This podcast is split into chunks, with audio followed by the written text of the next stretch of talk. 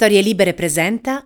Buongiorno e ben trovati in questo nuovo appuntamento di Quarto Potere, la rassegna stampa di Storie Libere, eh, martedì 22 novembre 2022. Come sempre in voce Massimiliano Coccia e come sempre andremo a vedere quello che ci risolvano i quotidiani che troverete questa mattina in edicola. Le prime pagine vertono tutte sui temi della manovra del provvedimenti economici che il governo Meloni sta intraprendendo in queste ore, il Corriere della Sera, reddito e bollette, ecco le misure. La manovra del governo Lollobrigida pesano le scarse risorse, Conte andremo in piazza, decontribuzione per le aziende che assumono gli under 35, IVA al 5%, sui pannolini tessera per la spesa. A chi è più in difficoltà? E progressiva riduzione del reddito di cittadinanza fino all'annullamento. La Repubblica una manovra piccola piccola, così titola il giornale diretto da Maurizio Molinari, all'insegna del compromesso l'intervento di Meloni sul bilancio, ridotta la copertura sul reddito di cittadinanza da 12 a 8 mesi, sparirà nel 2024, rimane l'IVA su pane, latte, cuneo fiscale, taglio ai lavoratori, pensioni crescono le minime, incentivi su per chi resta, stralcio cartelle eh, di Equitalia fino ai 1000 euro. E poi Presidente di Confindustria Bonomi dichiara promesse elettorali più idee shock, Conte disumani, daremo battaglia. E nel taglio centrale i mondiali di calcio in Qatar, dall'Iran ai diritti gay, il mondiale della protesta. E appunto i giocatori iraniani non hanno cantato l'inno nazionale in protesta contro il loro governo e in solidarietà con la rivoluzione in corso a Teheran. La stampa reddito e pensioni è una manovrina e il taglio centrale ancora i mondiali di calcio, il coraggio e l'ipocrisia con una bandiera iraniana con scritto Woman Life. E libero, buon lavoro, fannulloni Prima stretta sul reddito di cittadinanza, il fatto quotidiano, armi, marchette, poveri, puniti e benzina più cara. Questa è la riforma del governo Meloni. La verità, le balle di Somaoro su moglie e COP. E il tempo manovra per i più deboli, il messaggero reddito solo per otto mesi. Il domani apre con l'attacco eh, di Giorgio Meloni al quotidiano Domani. Meloni manda domani a processo il potere attacca la stampa libera. Da Palazzo Chigi, Renzi, Gentiloni o Conte non hanno mai querelato. Dopo il caso di Roberto Saviano, la Premier ottiene anche il rinvio giudizio di giornalisti di domani. La leader è infastidita da un articolo su un verbale di Arcuri che ha citato lei e il neodeputato eh, di Fratelli d'Italia, Pietrella. Il Sole 24 Ore arriva la manovra 2023, tutte novità, il mattino reddito arriva la stretta, il riformista perché tutti linciano Somauro? Semplice, perché è negro. E il manifesto Stato di diritto con la foto appunto eh, riportata anche dalla stampa presa dagli spalti dello stadio di Doha dove si sono svolte ieri l'incontro tra Inghilterra e Iran con la bandiera iraniana con su scritto Woman, Life, Freedom. Una protesta davvero coraggiosa quella dei giocatori e di parte dei tifosi presenti. Il resto del Carlino aumentano solo le pensioni minime e il dubbio, cara Giorgia, lo stativo è illegale e inumano, parola di Vittorio Feltri. Il foglio, una manipolazione, one love, questo è il taglio centrale e questo appunto un editoriale di Giuliano Ferrara che eh, eh, si riferisce anche ai mondiali, a venire scaricati 660.000 poveri, così critica il giornale della conferenza episcopale italiana le misure eh, della manovra e ancora l'identità, il nuovo giornale diretto da Tommaso Cerno LGBTQ Qatar, mondiale diritti negati, i miliardi, la RAI e noi, un articolo di Fabrizio Marrazzo e, e questo è eh, diciamo quanto titola l'identità, la notizia giornale, col favore delle tenebre è arrivata la manovra più, della più grande presa in giro della storia. Questo è il giudizio appunto del giornale diretto di Gaetano Pedulla. Entriamo all'interno dei quotidiani e andiamo a vedere quali sono i, principali editoriali di quest'oggi. Colpisce insomma il fondo che dà dire, un po' la linea, il timone al Corriere della Sera oggi di Massimo Franco che è intitolato Il ritorno alla realtà. E Massimo Franco scrive: Ironizzare sul ritorno alla realtà di Giorgia Meloni e della sua maggioranza è una tentazione comprensibile. Il duro impatto con la concretezza dei conti e dei vincoli europei costringe tutti a rivedere parole d'ordine utili, a prendere voti sì, ma scivolose quando bisogna governare. Per questo il riflesso prudente che si sta facendo strada a Palazzo Chigi va accolto positivamente. Perfino i sarcasmi dei grillini in versione progressista di alcuni pezzi di sinistra su un in continuità con quello di Mario Draghi sono da analizzare, depurandoli dalla carica strumentale che esprimono. La continuità con Draghi è reale insieme impossibile. È reale perché in un sistema di interdipendenza così stretta con le istituzioni europee Deragliare dal percorso delineato dall'ex presidente della BCE con la Commissione e le altre nazioni alleate sarebbe suicida. E fa bene la Premier a dire all'opinione pubblica e al resto della sua coalizione, innamorata delle proprie bandiere elettorali ancora di più nel momento in cui i consensi migrano verso Fratelli d'Italia, che in questa situazione non si può ottenere di più. Non è scontato che il monito basterà, soprattutto se la curva dei sondaggi proseguirà inesorabilmente una traiettoria discendente per loro ma dovrebbe bastare per fare in modo che la legge di bilancio abbozzata ieri dal Consiglio dei Ministri notturno sia approvata senza provocare un'impennata della spesa pubblica. E qui si capisce perché la polemica sul draghismo di Giorgio Meloni sia fuori luogo. Un draghismo senza Draghi è una contraddizione in termini. Era la sua leadership a plasmare il governo di unità nazionale voluta dal capo dello Stato Sergio Mattarella ed era il suo credito internazionale e interno a permettere scelte non sempre apprezzate e non sempre condivise, ma accettate perché provenivano da una personalità della quale si riconoscevano competenza e credibilità. Prendere quanto di buono Draghi ha seminato per la maggioranza della destra è un vantaggio, delegittimare quanto è stato fatto nell'ultimo anno e mezzo solo per schivare le critiche di continuismo o le accuse di incoerenza, perché almeno Fratelli d'Italia era l'opposizione, mostra invece una fragilità poco comprensibile. A porsi qualche domanda, scrive Franco, semmai dovrebbero essere Matteo Salvini e Silvio Berlusconi, che di quel governo hanno fatto parte che hanno fatto cadere e che per questo sono stati puniti dall'elettorato insieme con i 5 Stelle, seppure quest'ultimo in misura minore grazie ad un abile spregiudicato approdo a un populismo progressista. Il cambio di rotta, scrive Franco, il governo preannuncia, sarà dunque inevitabile perché l'espressione di una nuova maggioranza tutta politica, ma in parallelo non potrà prescindere da alcuni punti fermi. Non a caso Meloni ha già ribadito che ogni misura dovrà essere presentata solo se avrà un'adeguata copertura finanziaria e alcune proposte estemporanee, non tutte purtroppo, sono nate e finite nello spazio di poche ore, a conferma che la tentazione di perseguire una strategia elettorale senza elezioni in vista è un virus dal quale anche l'attuale coalizione fatica a liberarsi. Ma il gradualismo, scrive Franco, con il quale il governo ha deciso di affrontare un provvedimento controverso come il reddito di cittadinanza grillino, è un segnale di consapevolezza del momento difficile del Paese. La cautela col quale si muove sulle pensioni e sulla riduzione delle tasse è destinata a scontentare il resto della maggioranza e forse una parte del suo stesso elettorato. Eppure è inevitabile, il tema è quale visione si scorga dietro una manovra che si sforza di apparire responsabile e al tempo stesso risente sia delle divergenze tra alleati sia di una certa insicurezza legata alla paura di offrire pretesti ai pregiudizi europei contro il governo. Certo, ma a concludere Franco, i primi passi non hanno aiutato Palazzo Chigi, alcune forzature in materia di immigrazione, non si capisce quanto volute o quanto subite, non hanno avuto l'effetto di far apparire l'Italia più isolata e la parte del torto in quanto sia. Basta registrare il comportamento sovranista della Francia sugli immigrati arrivati lì perché non erano stati fatti sbarcare da noi, le sparate sul tetto al contante, poi ridimensionate, le misure contro le rave corrette in corse, i proclami sull'autonomia regionale, hanno dato una sensazione di approssimazione, eppure forse proprio la zavorra iniziale può preludere a un miglioramento, se c'è voglia di imparare dagli errori. È obbligatorio augurarsi che al di là delle convulsioni delle opposizioni Matteo Salvini e Silvio Berlusconi si convincano davvero che una fase va archiviata. Contare sul logoramento della Premier sarebbe una strategia pericolosa, in teoria c'è il tempo di una legislatura per fare di più. Dopo il vertice di ieri politicamente la manovra è chiusa, ha spiegato il ministro Giorgetti. Si capirà presto che cosa significa. D'altronde, se il governo va, in, va, male, l'illusione che l'elettorato se la prenda solo con la Meloni appare miope. Il paese non lo permetterebbe a una maggioranza politica alla quale il 25 settembre ha consegnato un mandato da rispettare e non da tradire.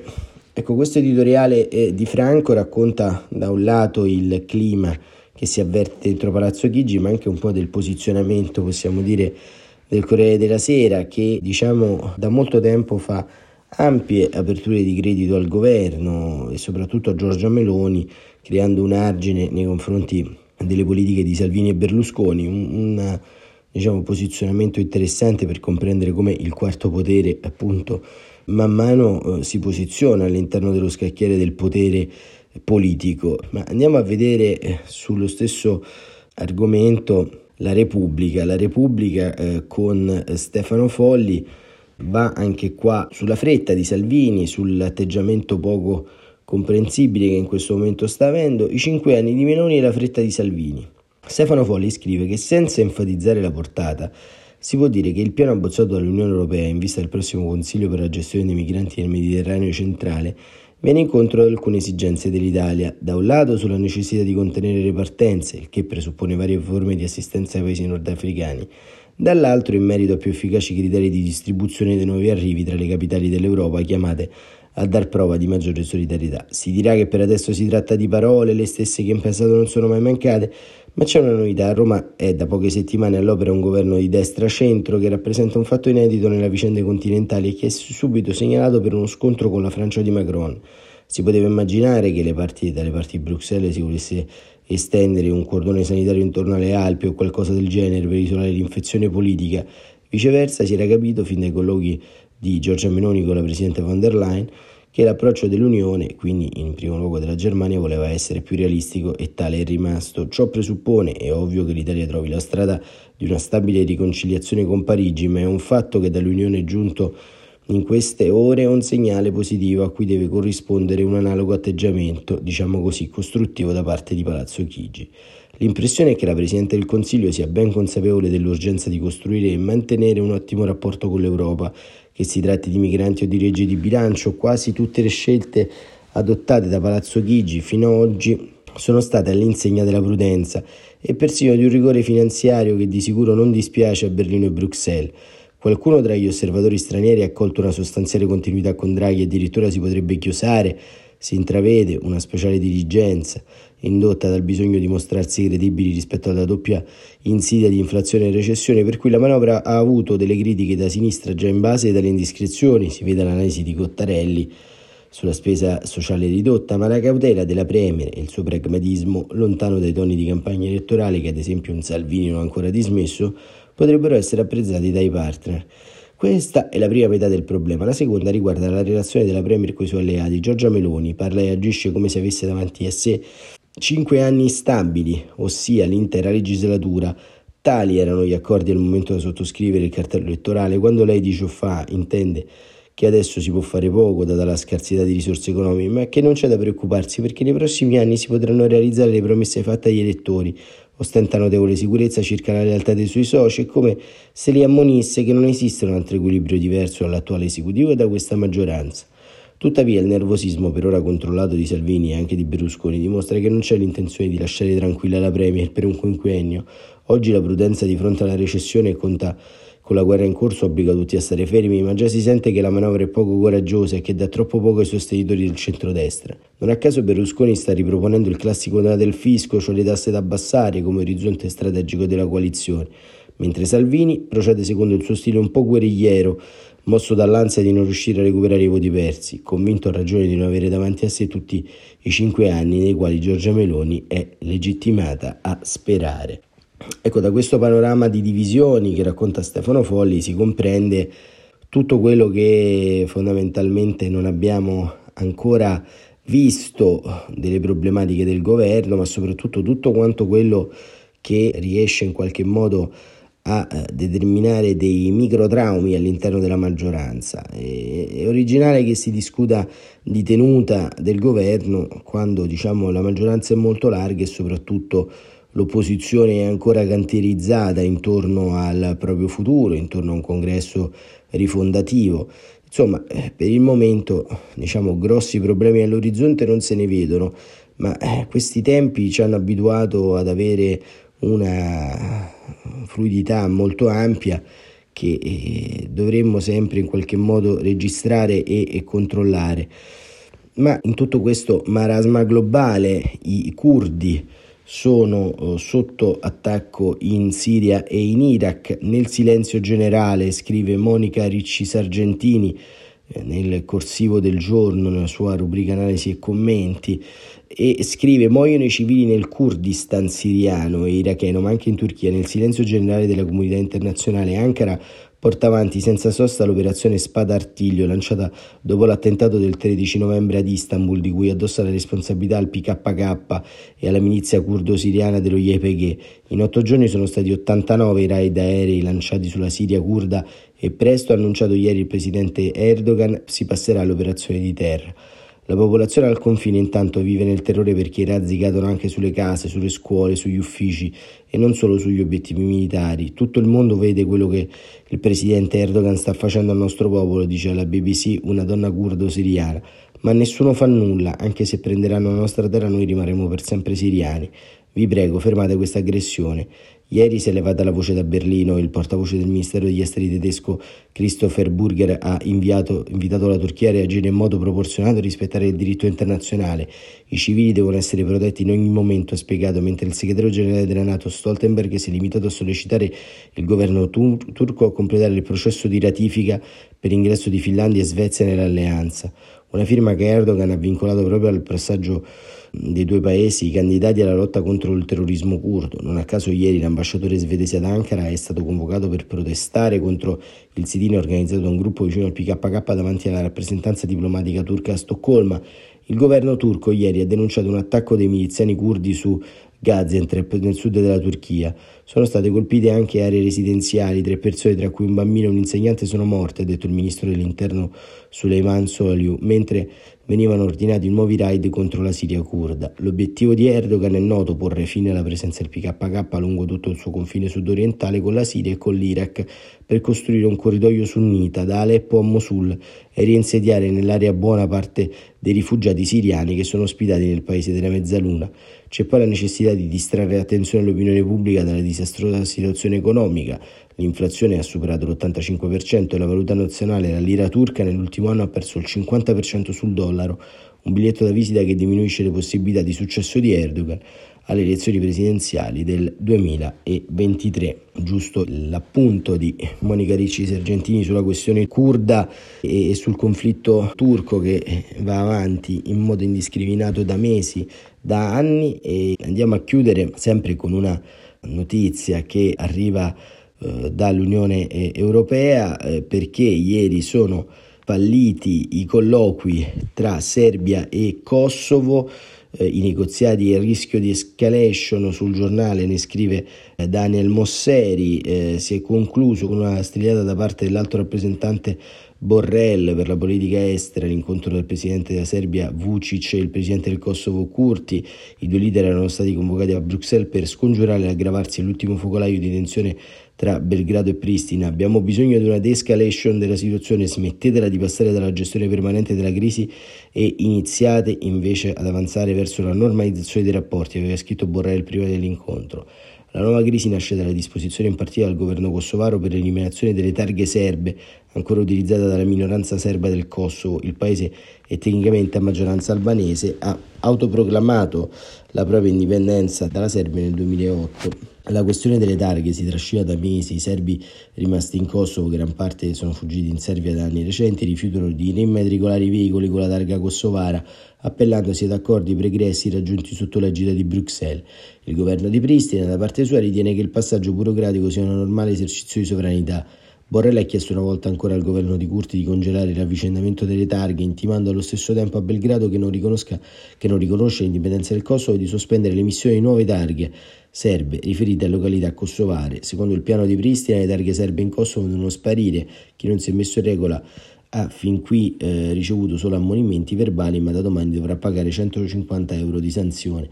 Fallito il vertice, Borrell ha spiegato come l'Unione Europea avesse presentato una proposta che è stata accettata da Vucic ma non da Curti, eppure, secondo il responsabile della diplomazia europea, entrambi hanno piena responsabilità per il fallimento dei negoziati. E staremo a vedere quello che succede in questa guerra delle targhe che si sviluppa nei Balcani, che ci hanno insegnato storicamente che da eh, piccoli incidenti possono nascere grandi conflitti. Staremo davvero a vedere. Quarto potere per oggi, questa passeggiata tra temi economici, diritti conflitti regionali termina qui. Ci sentiamo domani mattina come sempre alle 7.45.